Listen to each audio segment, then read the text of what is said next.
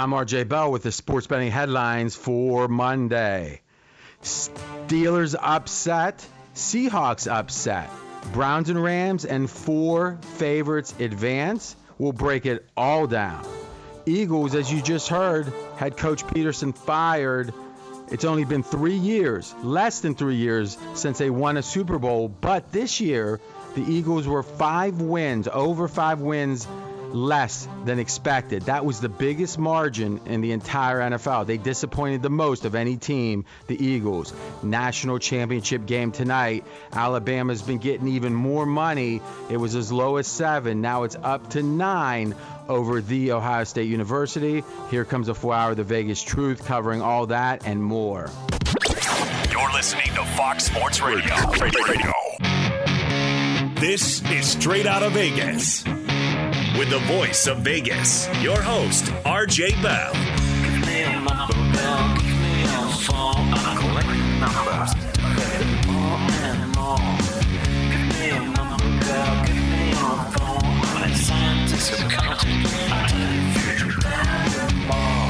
The pregame show America has always wanted. I got the future.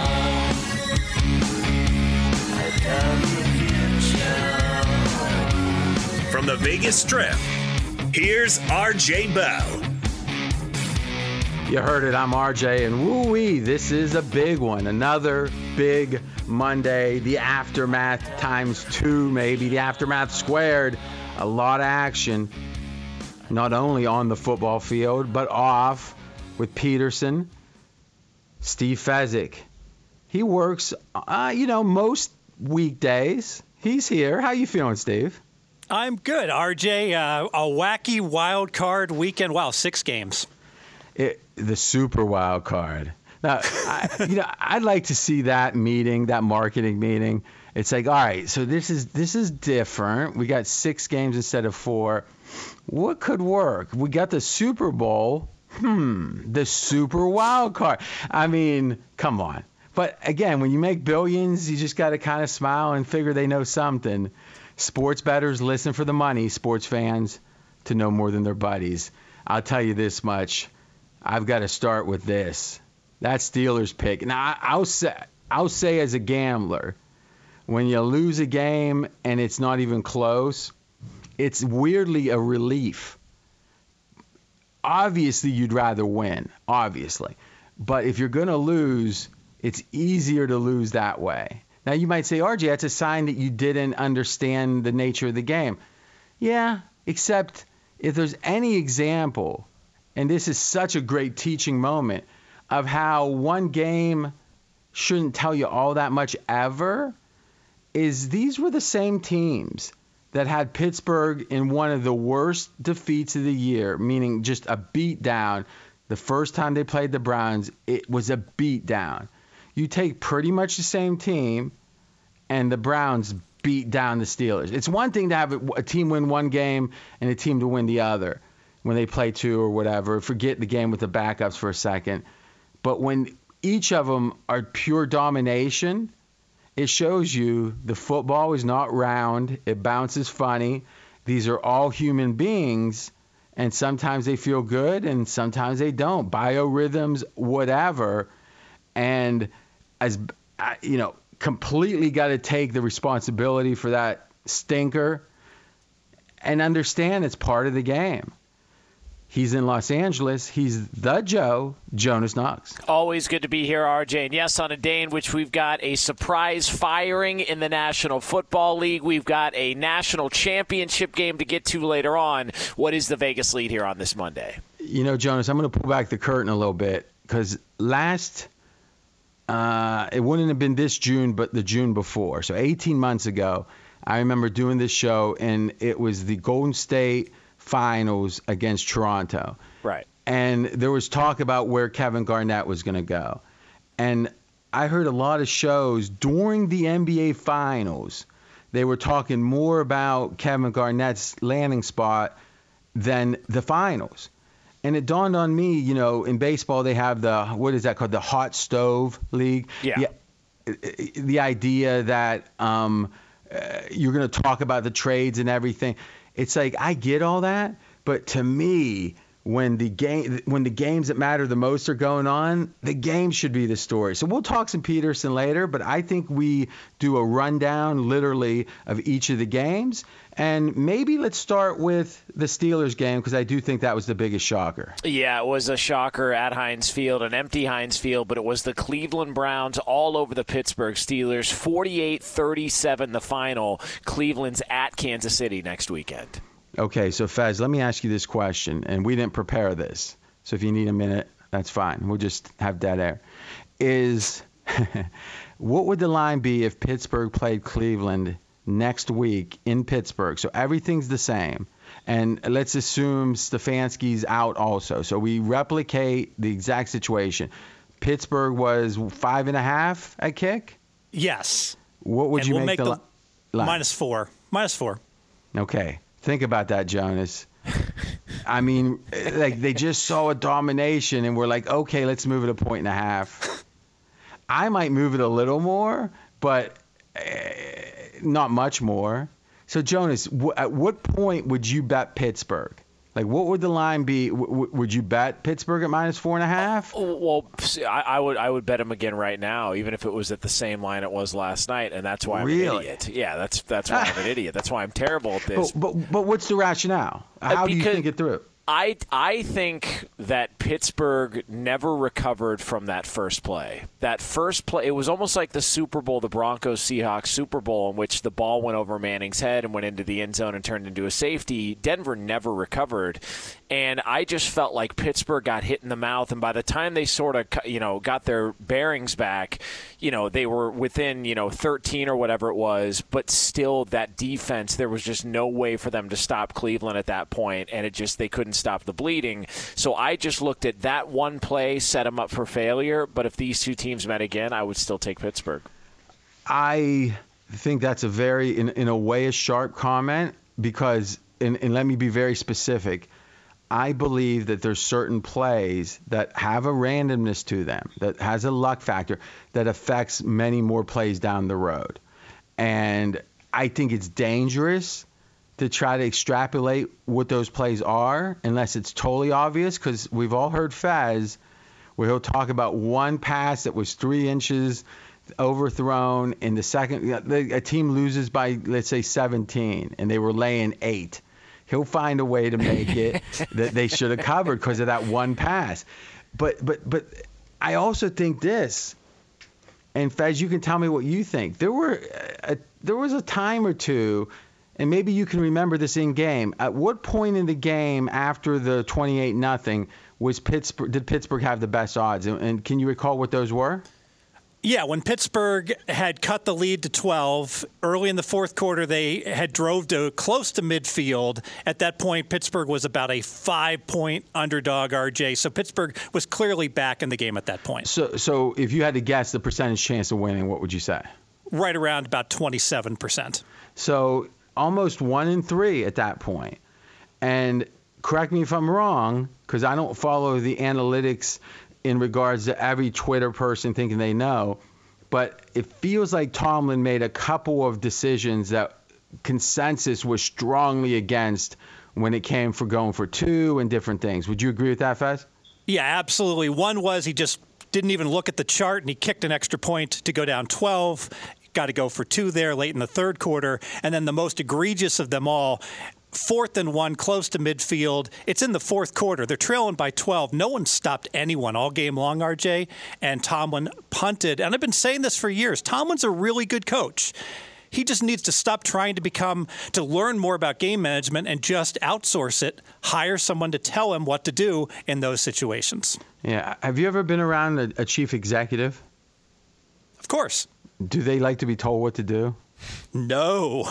I mean, that's the catch-22, right? Is everyone says that, and it's always interesting. The people who say outsource it are usually the ones that think they might get that job, right?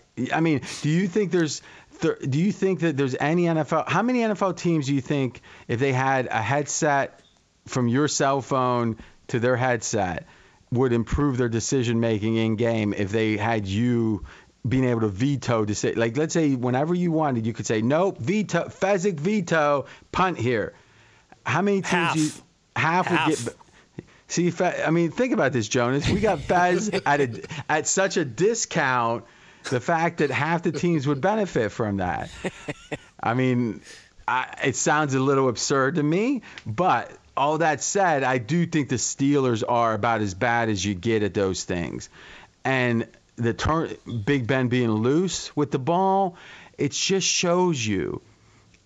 We, you know, in the Greek tragedies, Greek drama, they have the idea of, you know, the Achilles heel, the, you know, which came from, I guess, the Odyssey or the Iliad, is the idea that there's this one thing that has always caused this person problems, and in the end, it will be his ultimate undoing. It's like we all know the people that can't find their keys, right? They just are so disorganized they can't find their keys. At some point, they probably are going to lose a job or they're going to who knows what because they can't find their keys. And we all know with our own fatal flaws that we hate them, but we just can't change them. And with the Steelers, when Big Ben was at his best, he could be loose with the ball but overcome it because he'd make a big play on those kind of scrambles, and it's all worth it. And once you lose a little bit off of your physical skills, Big Ben, I think, was the prototype of as he went from being 99.99% physically dominant to just 99. I mean, if you think about it, Big Ben, if he walks in any room, is probably the best athlete. If this is not like an NFL room, right? Still to this moment, but he's not at this level. It's like Usain Bolt is still mighty fast, but he's not going to win the 100 right now against the fastest people. And to me, when a player who doesn't have all of the decimal points right starts to lose it physically, they can't maintain like some others can. Like Brady obviously has some physical deterioration, but he's still playing at a high level because he had all the small stuff right. Jonas, does that resonate with you looking at Big Ben? Yeah, and I think if you're Pittsburgh, it's obvious Ben Roethlisberger can't carry the team anymore. That's obvious. Everybody can see that. It's the fact, and we've talked about it on the show, they have no running game. Like they don't run the ball. So you've got an aging quarterback, and you're pairing him up with a lack of a running game. That's just that speaks to disaster. It's why Philip Rivers was having success this year. The more they ran the ball and had success running the ball, the better it was for Philip Rivers. He wasn't having to do so much. Same thing with Drew Brees when they started implementing a rushing attack. It just felt like they were trying to expect Ben Roethlisberger to do Ben Roethlisberger things at this age, coming off of surgery, and it just didn't equate to much. And I do think with the O-line, as a Steelers fan, I don't blame them. And here's why. For the most part, it's the same O-line. It's just they've gotten older. And to some degree, you don't know when someone gets old. I mean, Fez has been saying Brady's going to hit the wall now. It's really 8 years now, isn't it, Steve? Maybe 9. I mean, it was like I can remember, Jonas. I'm not lying. Like in 2000, like 13, or maybe even in the preview, it's like, yep, I think this is the year Brady drops off, and it's like he's going to. You're going to be right at some point, but keep saying it. But you just never know. And it also, to kind of speak to the Patriots a minute, it shows you how amazing it was that this was Brady's first wild card or first game as a wild card in his career. So think about that. The 1 year, you know, his first year he didn't start. Second year they won the Super Bowl and won the division. And the 1 year the Patriots didn't make the playoffs, they were 11-5, but it was the Castle year. So Brady only quarterbacked, I think it was the first game, right? About halftime of the first game. So imagine that for a second. The guy not only made the playoffs every year that he started more than one game, but he never had to get there from a wild card. I mean, we can act like it's because the Jets have been so bad. The Jets made 2 championship games, right? You know, AFC championship games under Sanchez and Ryan. And, I mean, I know they haven't been great teams, but when you get beat twice a year by the Patriots most years, yeah, you're not going to have a great record usually. So I find it amazing because Pittsburgh's thinking we drafted all these O-linemen early. They used a lot of draft capital on those guys. Pouncey was a first-round pick. DeCastro was a first-round pick. And they figure we got the line covered. And it was very forward-thinking of the Steelers when they started drafting linemen. It was right when Big Ben was about 30 or so, and it was like, okay, he's not going to be this guy anymore as he ages. Let's get him a good O-line. And I think it's extended his career, to be honest. But at some point, you can't take care of your D-backs, your receivers, your running backs, and your O-line all at once. And that's why the fact the Patriots somehow, like people would say, well, Brady doesn't have any weapons. Yeah, because Belichick's a genius. He understands Brady can still be an above-average quarterback without the weapons, and now he's drafting guys on the defense. And net, they were the best team possible, even though you could point at things and say they need more of this. And what would they do at those positions, the Patriots? They would take flyers on guys. Sometimes they'd work like Randy Moss, and sometimes they didn't. But when they didn't usually spend a lot of money. So it's like, just don't think why Belichick's wrong. Just try to understand what he's doing.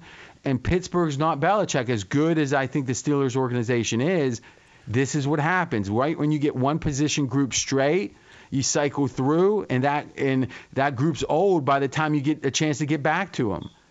And also, you talk about Belichick. Just look at the last two Super Bowls they were in. You could not pick two more opposite teams to take to a Super Bowl than what they did, because they had the game against Philly where Brady threw for 500 yards, and then they lost that game. And then the very next year, they're in the Super Bowl again against the Rams, and they put up 13 points, and they just ran the ball down their throats. Now, Jonas, is this a professional way of, like, setting up a tease to Peterson? No, not at all. Because if so, you're working at a level I don't even understand. Here's what we'll do. We'll take our first break. I think we got the Pittsburgh, and I guess to wrap it looking forward, Big Ben's like, I think, is it 42 or 52 million on the cap next year? I mean, Pittsburgh's going to have some down years. And it's kind of a shame because – this defense healthy is the best defense in the NFL, I believe. And they just had too many losses there. And to me, it goes back to, and we'll talk about this in the offseason, as great as Fitzpatrick has been, their safety, was it a mistake? Because the theory is if they had played, they got lucky last year being 8-8. They got very lucky. As well as they played that defense, they probably should have been a 5-win team. Do you agree with that, Fez? Yeah, they outright stole games. And you mentioned Minka Fitzpatrick had a big part to do with that, single-handedly winning 2 games on pick sixes over the course of the year. Yeah, so he's been a great pickup, and it's hard to ever complain. But you just got to wonder if they would have picked like the 6th or 7th pick, let's say, and which they probably would have had if the game had gone normally. And like you said, maybe Fitzpatrick's part of the reason they did better. I think he is they would have been able to take a really talented quarterback that maybe was a little bit of a project. And like Love this year would have been perfect, And I guess this would have, I don't think they would have taken him that high, but because Big Ben at least had one more year left, but at least you'd have someone waiting in the wings. Right now it's Mason Rudolph. So unless they're able to sign a Carson, trade for a Carson Wentz, which I don't necessarily want that, or, maybe Watson. I'm starting to hear he might get traded. Pittsburgh might have a couple down years because, as we've seen, if you don't have an elite quarterback, it's hard to be better than 8-8.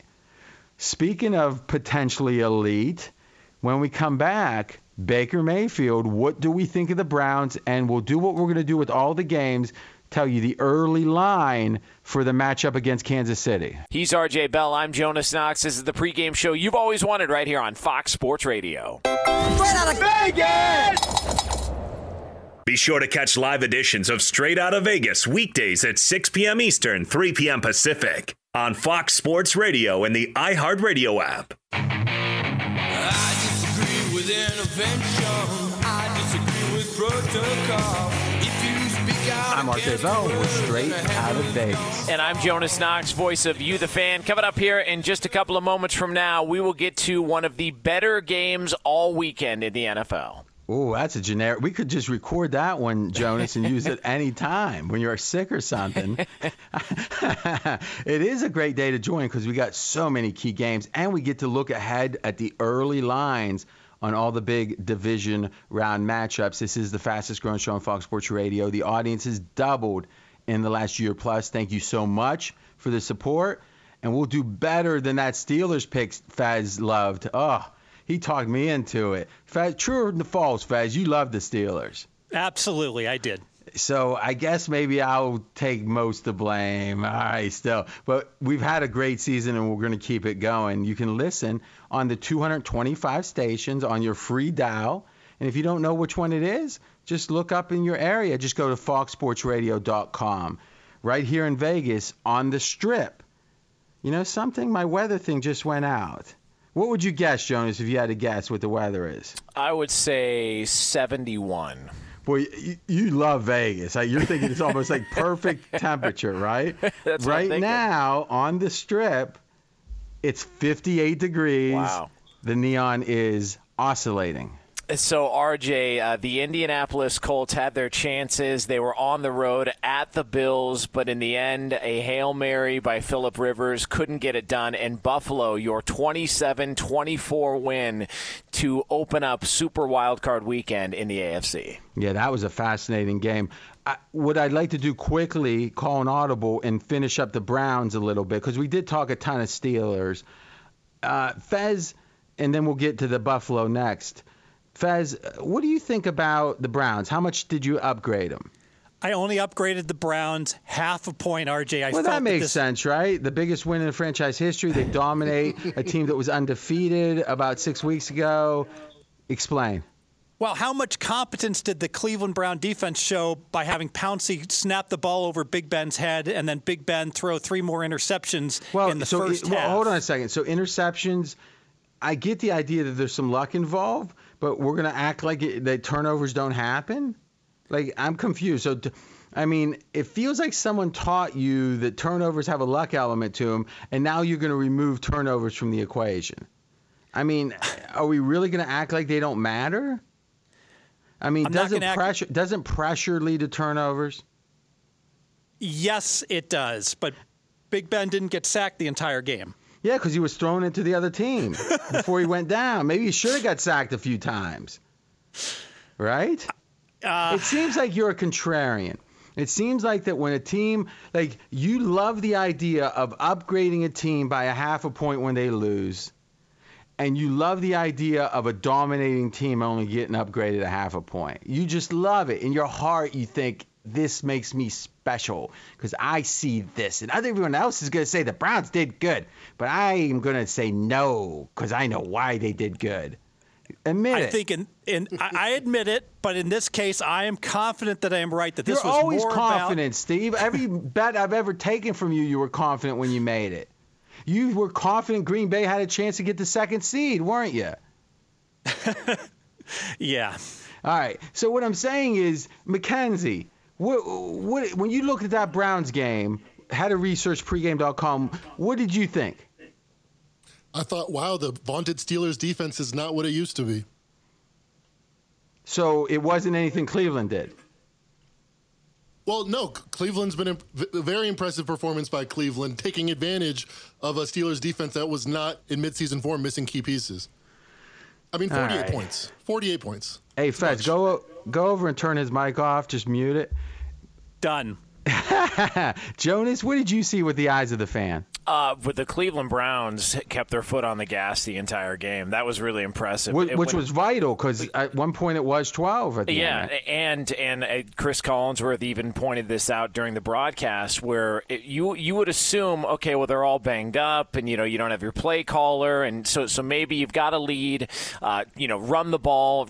You've been a really good running team all season long, so just run the football. And they didn't. They trusted Baker Mayfield. They put him in spots. He made throws. And when Pittsburgh made the decision to punt the ball on 4th and 1, that to me ended their chance because the very next drive, Cleveland went down, scored a touchdown. I think it was a screen pass to Chubb.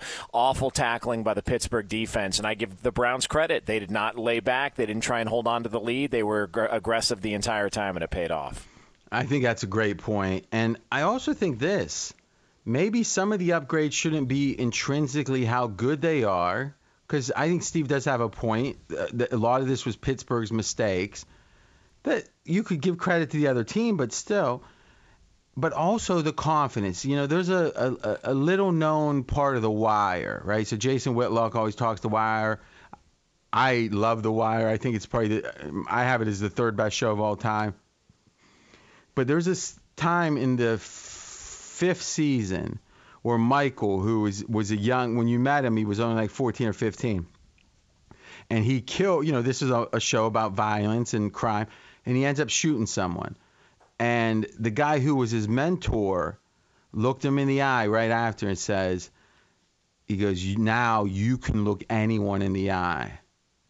And the theory being, in this culture of violence, of killing, that now that you've made your bones, as the Italians called it, you are somebody that has to be feared because you went past that chasm of killing someone. And again, not that we're glorifying that. We're talking about this culture.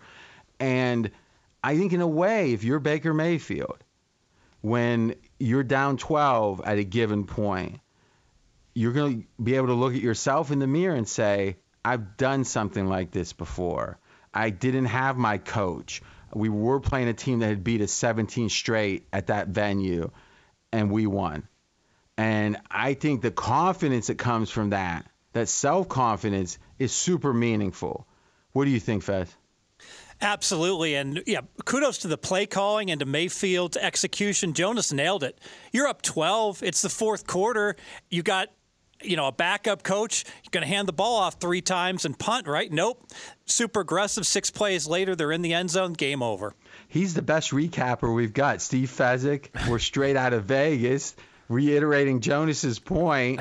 Now, let me ask you one last question. Amongst your half-point upgrade, how much of that is the confidence? Like a 16th of a point? Or how do you account for that? You know, I had not made an adjustment for the confidence level, but that is a really key point, that here's a team that never wins in Pittsburgh, and they get that win and never goes to the playoffs, and they get a playoff win. That I'm going to have to think about what an adjustment I'm going to need to make for that.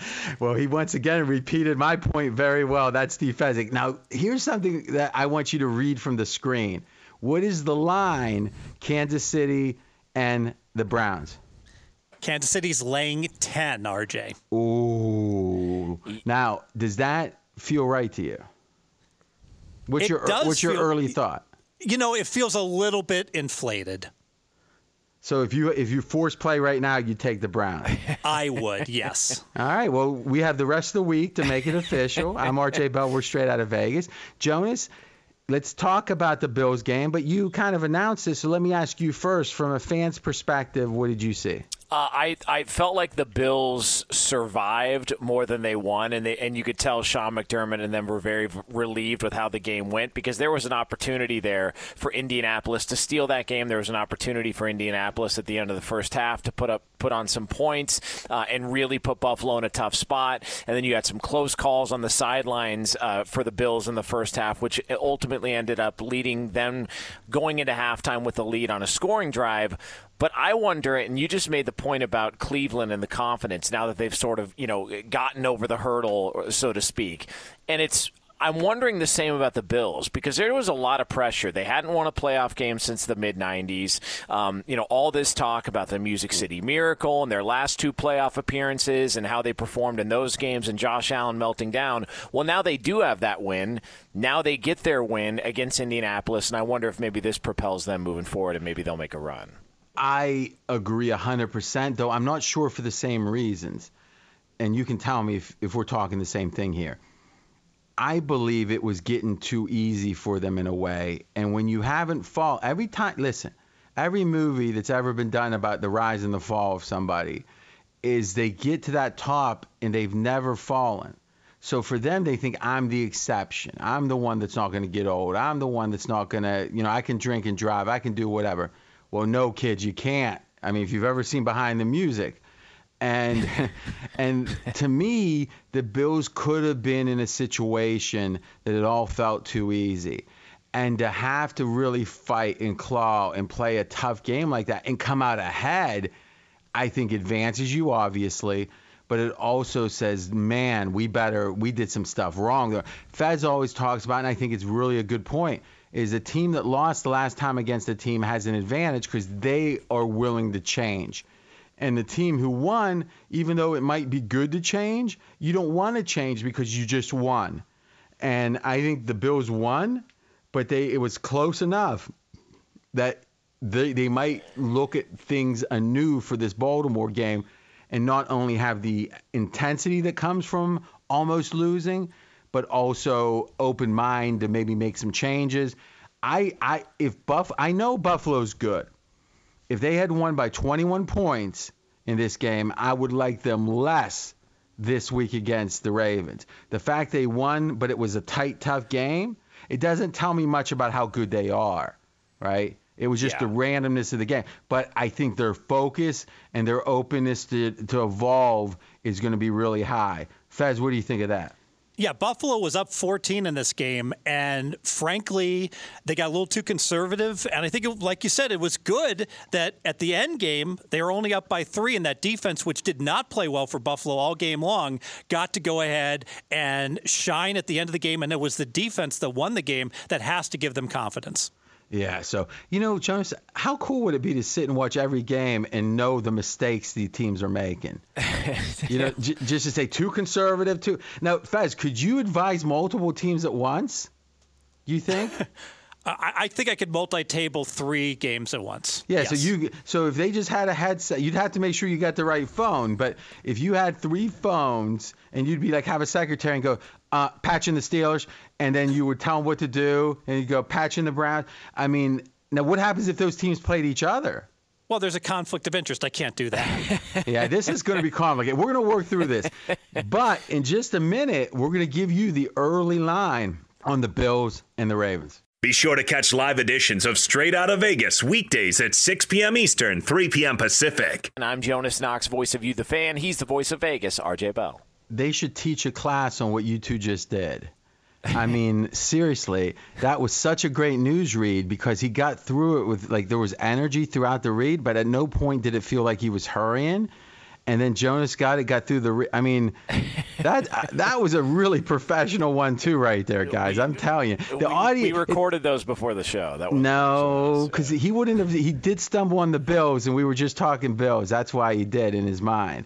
He was thinking Bills. So, no, I don't think so. It wasn't recorded, was it? No. That's what I'm saying is I didn't think – it was great is all I'm saying. All right, we're going to take our last break.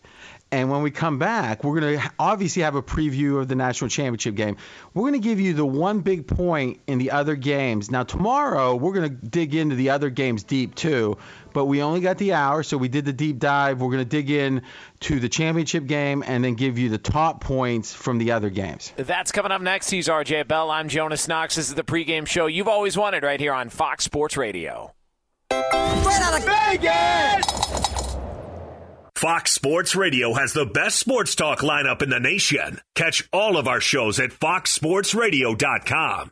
And within the iHeartRadio app, search FSR to listen live.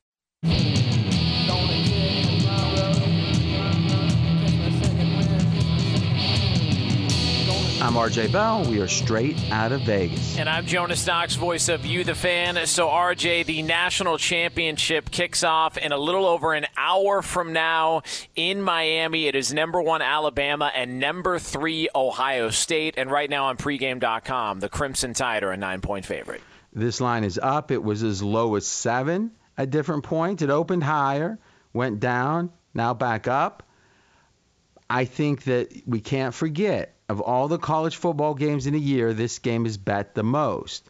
That means there's bettors who are not typically college football bettors getting involved.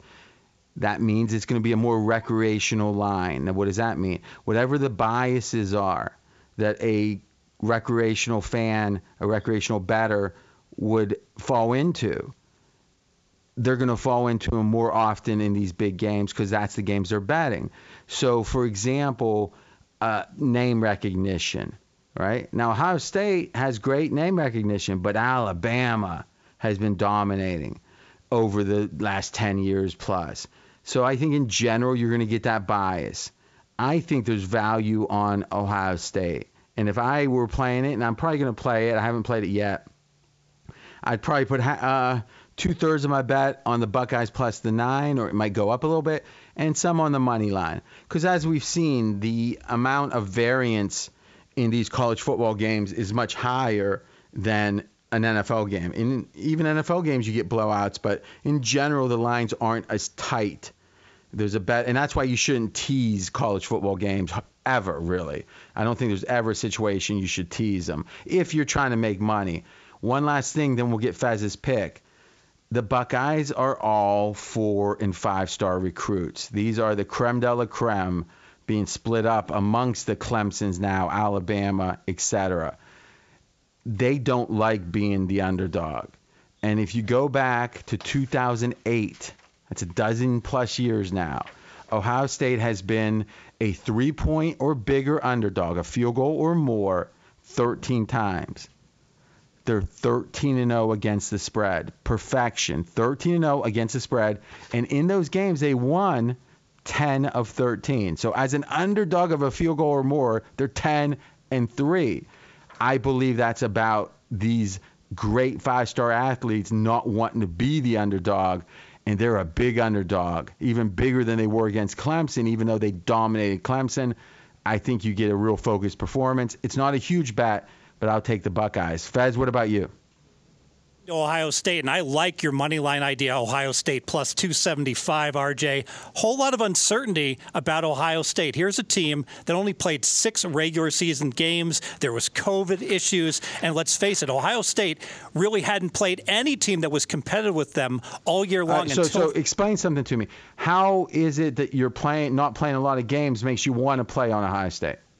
Because Ohio State could be a whole lot better than what we think they are, because I really have only one data point with them playing an elite team. That was the most recent one against Clemson, where they dominated. All right, now this is an interesting point. What Fez is saying is the unknown is broader. Typically, if you have 13 games or whatever they've played, and they played a full conference schedule, you're going to know more about the truth of the Buckeyes. Now, that means they could be worse than we think.